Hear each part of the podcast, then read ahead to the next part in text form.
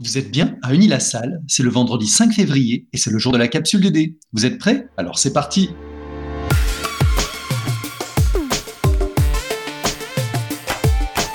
La capsule des dés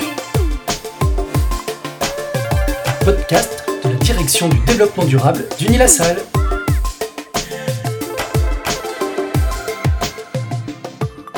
Au menu cette semaine, l'actu du moment, la semaine olympique et paralympique 2021. L'écho d'Uni-la-Salle soutenait le projet Irvine. L'ODD du mois focus sur l'ODD 3 consacré à la bonne santé et au bien-être. Et enfin, l'agenda de la semaine prochaine.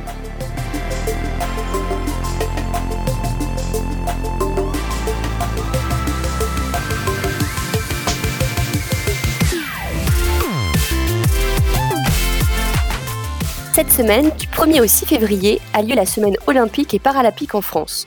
D'où est née la création de cet événement? Paris a été choisi comme ville hôte des Jeux olympiques de 2024. Suite à cela, il a été créé la semaine olympique et paralympique, qui est le fruit d'une collaboration entre le ministère de l'Éducation nationale et de la jeunesse, le ministère de l'enseignement supérieur, de la recherche et de l'innovation, le ministère des Sports et le mouvement sportif, les fédérations du sport scolaire et universitaire et les fédérations olympiques et paralympiques. L'objectif de cet événement est de développer des actions en faveur du développement de la pratique sportive et promouvoir les valeurs citoyennes et sportives dans le milieu scolaire et périscolaire. Dans ce cadre, la SOP, donc Semaine olympique et paralympique, sera reconduite chaque année jusqu'en 2024. Elle est organisée dans les écoles, établissements scolaires, établissements d'enseignement supérieur et pour tous les âges de la maternelle à l'université sur l'ensemble du territoire français, en métropole et outre-mer, ainsi que dans les établissements scolaires français à l'étranger. Et quels sont les objectifs de cette semaine? C'est un moment clé pour promouvoir l'éducation par le sport et mettre les valeurs citoyennes et sportives au cœur des enseignements. Elle permet de sensibiliser les jeunes aux valeurs olympiques et paralympiques, de leur faire découvrir les disciplines olympiques et paralympiques en collaboration avec le mouvement sportif au cours d'ateliers, de changer leur regard sur le handicap en leur faisant découvrir le handisport et les éveiller à l'engagement bénévole et citoyen. Et quel est le fil conducteur de cet événement? Cette année, la thématique est la santé. Et alors que les jeunes sont de plus en plus sédentaires, prendre soin de soi, maintenir son activité physique quotidienne et y prendre du plaisir s'avère essentiel. Pour donner quelques chiffres, la sédentarité chez les jeunes, c'est 65% des 6 à 10 ans qui passent plus de 2 heures par jour devant un écran. En 40 ans, les jeunes ont perdu un quart de leur capacité cardiovasculaire. L'OMS recommande au moins 60 minutes d'activité physique par jour pour les enfants et les adolescents de 5 à 17 ans. Plus de 80% ne le font pas. 18% des enfants de 7 à 10 ans présentent un surpoids on observe un nombre croissant d'adolescents diabétiques de type 2. L'édition 2021 est dédiée à la promotion de 30 minutes d'activité physique par jour à l'école avec un message clé. Même lorsqu'elle est modérée, la pratique sportive régulière a de nombreux bénéfices. Chaque jour de la semaine, une vidéo de 30 minutes de sport animée par un duo d'athlètes ou de personnalités du web sera partagée en live sur la page Facebook de Paris 2024 et diffusée dans toutes les écoles participant à la semaine olympique. Il s'en suivra 30 minutes d'échange en direct via Facebook entre les élèves et les athlètes. Le bureau de sport du Nila-Salle Beauvais est emparé de cet événement. Nous sommes avec Noémie Sauvaget, membre du BDS depuis presque deux ans. Peux-tu nous présenter ce que vous avez organisé en l'honneur de cette semaine? Cette année, la semaine olympique et paralympique s'est déroulée en distanciel. Elle avait pour objectif de redonner motivation et confiance aux étudiants à travers les valeurs du sport et euh, les témoignages de nos intervenants. Pour cette semaine olympique et paralympique, trois conférences ont été organisées. Le parrain de cette édition, Axel Aletru, est un athlète français de haut niveau. Il a commencé sa carrière dans le monde du BMX et du motocross. Mais suite à un accident de motocross, il devient paraplégique à l'âge de 20 ans. Ses maîtres mots sont résilience, dépassement et positivité. Grâce à son mental de combattant, sa motivation et son optimisme sans faille, il a su tirer le meilleur de son expérience de vie pour transmettre aujourd'hui un message qui est très impactant pour nous. Notre second intervenant, Mounir Biba, possède un palmarès impressionnant. Il est 12 fois champion du monde de breakdance et possède de nombreux titres de champion d'Europe et champion de France. Mounir Bibam a pu nous partager son parcours. Avec très peu de moyens au début, il nous a expliqué comment la motivation et la persévérance lui ont permis d'atteindre un tel niveau. Il nous a également parlé de sa discipline, donc le breaking, qui a intégré le programme des Jeux Olympiques de Paris 2024. Également, un atelier mindfulness a été proposé aux étudiants. Donc, lors de celui-ci, le thème de la pleine conscience a été abordé. Cette méthode de méditation permet une préparation mentale efficace lors de compétitions. Bien qu'elle soit en distanciel, plus de 300 étudiants étaient présents lors de cette semaine olympique et paralympique. Nous vous donnons donc rendez-vous l'année prochaine pour une nouvelle édition. Merci pour votre motivation et l'organisation de cette semaine.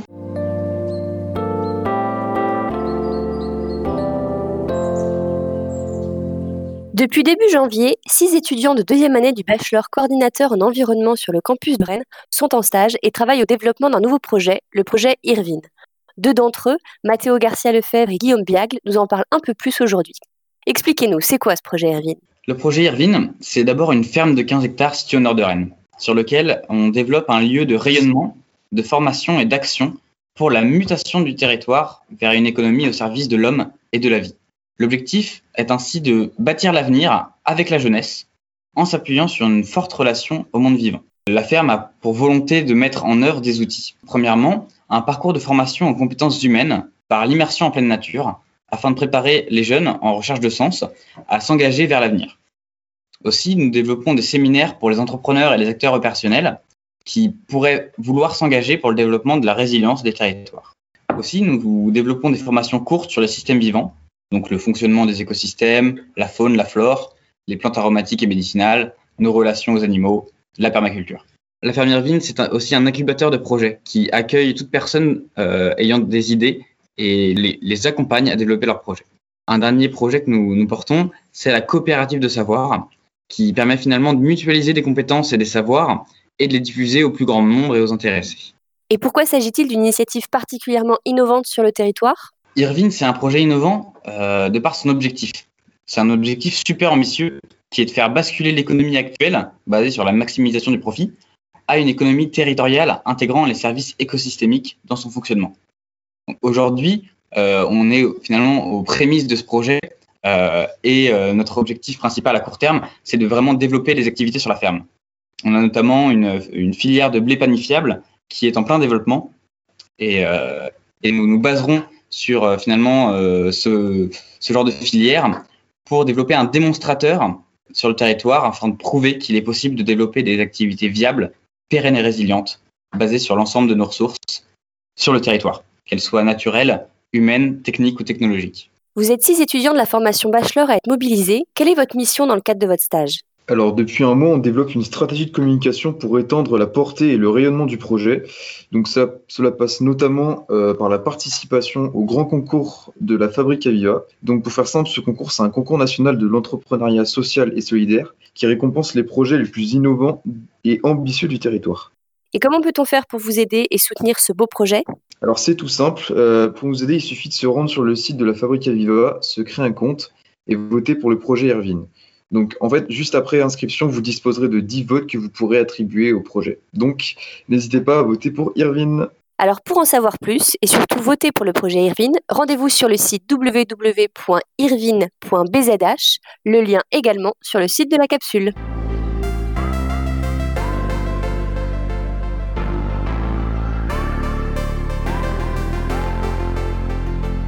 Hier avait lieu la journée mondiale de lutte contre le cancer et la première diffusion de la série En thérapie sur Arte. Nous en profitons pour poursuivre notre exploration des objectifs du développement durable en arrêtant notre atlas sur l'ODD numéro 3, consacré à la bonne santé et au bien-être. Sujet important en temps de Covid-19 et d'inquiétude sur les variants. Comme pour chaque ODD, il y a un découpage très clair entre un objectif global et des cibles à atteindre d'ici 2030. Commençons par l'objectif. De quoi parle-t-on? L'ODD 3, bonne santé et bien-être, combine deux idées. La santé, considérée comme un droit universel et qui constitue le socle d'un développement soutenable, car sans bonne santé, le travail est difficile, l'égalité non respectée, etc. C'est une sorte de condition sine qua non pour les autres ODD sociaux. Assez naturellement, et comme prolongement, y est associée l'idée de bien-être, définie comme un état lié à différents facteurs physiques et psychologiques.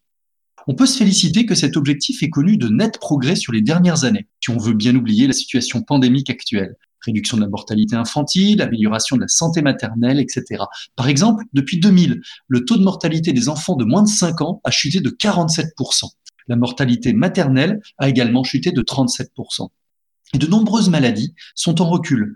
La tendance face à l'épidémie de VIH s'est inversée et les décès dus au paludisme ont diminué de moitié.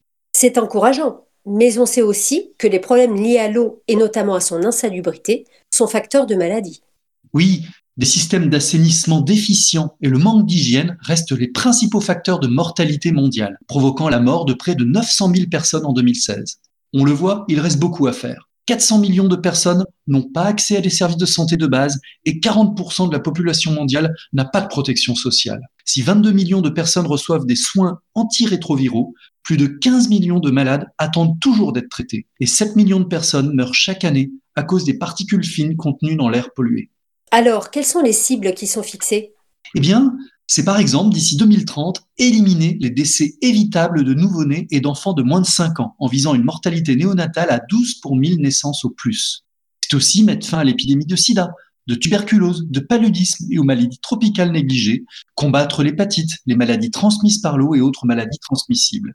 C'est aussi, plus près de nous, lutter contre la consommation de tabac ou d'alcool, mais aussi de diminuer de moitié à l'échelle mondiale le nombre de décès et de blessures dus à des accidents de la route. C'est également permettre l'accès à tous ceux qui en ont besoin à une couverture sociale. La France, de ce point de vue, est un exemple très singulier, puisque dès 1945, la sécurité sociale a donné la garantie à chacun qu'en toutes circonstances, il disposera des moyens nécessaires pour assurer sa subsistance et celle de sa famille dans des conditions décentes.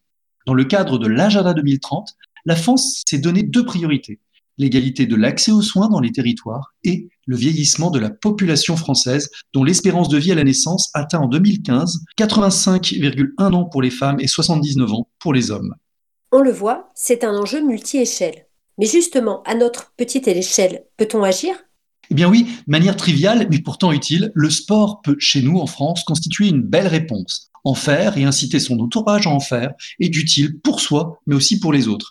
D'ailleurs, on commence à voir du sport prescrit sur ordonnance. Réduire les risques de diabète ou de dépression sans traitement de médicamenteux. C'est possible depuis 2017, même si le dispositif peine à s'implanter. Difficile de savoir si le sport permet d'éviter d'attraper la Covid-19, mais la course à pied permet au moins d'échapper au port du masque. C'est déjà ça. Vous retrouverez sur le site de la capsule DD des informations détaillées sur cette ODD numéro 3, des projets dans des pays en développement, des actions sportives en France ou des données chiffrées permettant de mieux saisir les enjeux.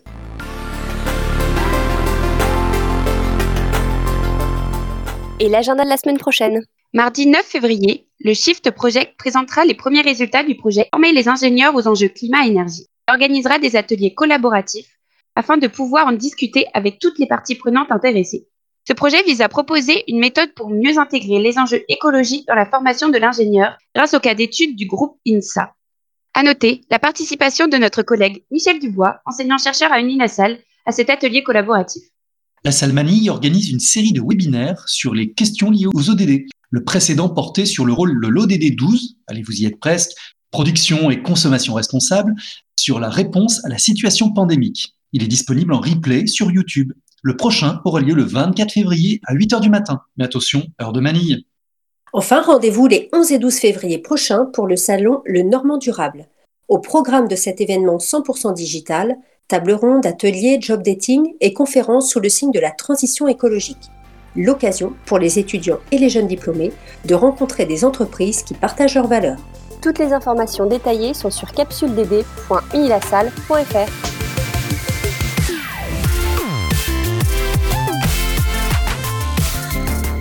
Et voilà, la capsule DD d'Uniasal, c'est fini pour aujourd'hui. On espère que cela vous a plu.